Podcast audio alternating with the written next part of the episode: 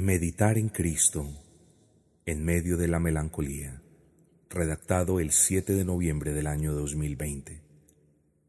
Amigo, ¿tienes algún tipo de aflicción o padeces de cierta melancolía?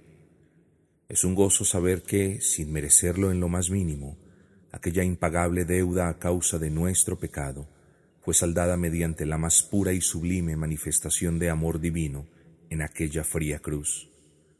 Yo arguyo que parte de la melancolía, como solían llamarle los puritanos a la depresión o a lo que hoy se conoce como depresión entre los hijos de Dios, tiene como raíz la poca dedicación y persistencia en contemplar la persona, vida, obra, muerte y resurrección de nuestro Dios, Rey y Señor Jesucristo. Si la angustia y el temor han de ser disueltos, solo podrán serlo por la gracia de Dios, y si la gracia ha de ser dispensada, lo será a través de medios entre los que es apropiado destacar la contemplación de las verdades de la palabra de Dios. ¿Podrías acaso considerar a Dios negándose a derramar su santo bálsamo de paz y sosiego sobre tu alma cargada y atribulada cuando meditas, por ejemplo, en su incuestionable disposición para dejarlo todo y venir a entregarse voluntariamente por ti? ¿O ¿Creerías que Dios se negaría a darte la gracia cuando tú meditas en su santa abnegación con la que se hizo como tú, o en su infinito amor con el que soportó toda suerte de maltratos, vejámenes y humillaciones mientras vivió en este mundo caído?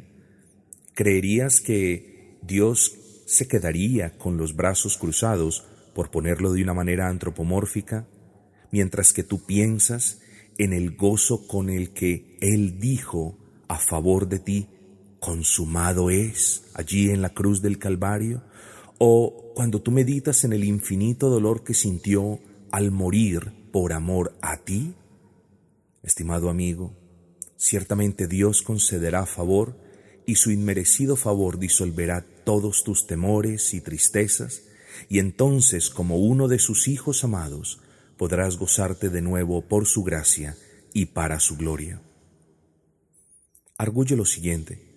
A los hijos de Dios nos hace falta destinar más tiempo en la contemplación piadosa de su palabra. Nos hace falta dedicarle más tiempo no solo a la lectura, sino a meditar en las verdades allí escritas. Necesitamos meditar en aquellas verdades que tienen la capacidad de calentar el más frío de los corazones y de dar alivio al corazón más angustiado. Necesitamos también pensar menos en la palabra como algo que tenemos que hacer cada día, sino como la revelación de Dios en la que nos deleitamos, alimentamos, gozamos y descansamos a diario. Necesitamos mirarla más como la palabra de Dios de la que destila gracia y menos como un objeto de estudio con propósitos meramente intelectuales. De hecho, quizás muchos han intelectualizado tanto la doctrina de la muerte expiatoria del Salvador, posiblemente entre otras, que bien la podrían recitar en términos confesionales, pero lo hacen en detrimento de no poder derivar las bendiciones que fluyen de la piadosa consideración de esta sublime verdad. De ahí que el estudio más productivo de teología no es aquel que tiene como propósito coleccionar conocimiento, sino que es aquel que tiene como propósito poseer ese conocimiento con el fin o con el deseo de vivir de una manera más piadosa poniéndolo por obra. Entonces, ¿tienes algún tipo de aflicción o padeces de cierta melancolía? Meditar constantemente en la persona del Salvador ciertamente producirá un dulce sabor a esperanza con la que el Altísimo nos llama a saciar nuestras almas. Pensar en la magnitud de la deuda que por gracia Él saldó a nuestro favor, seguramente llenará de gozo nuestros corazones y nos conducirá por las sendas de una vida obediente y agradecida.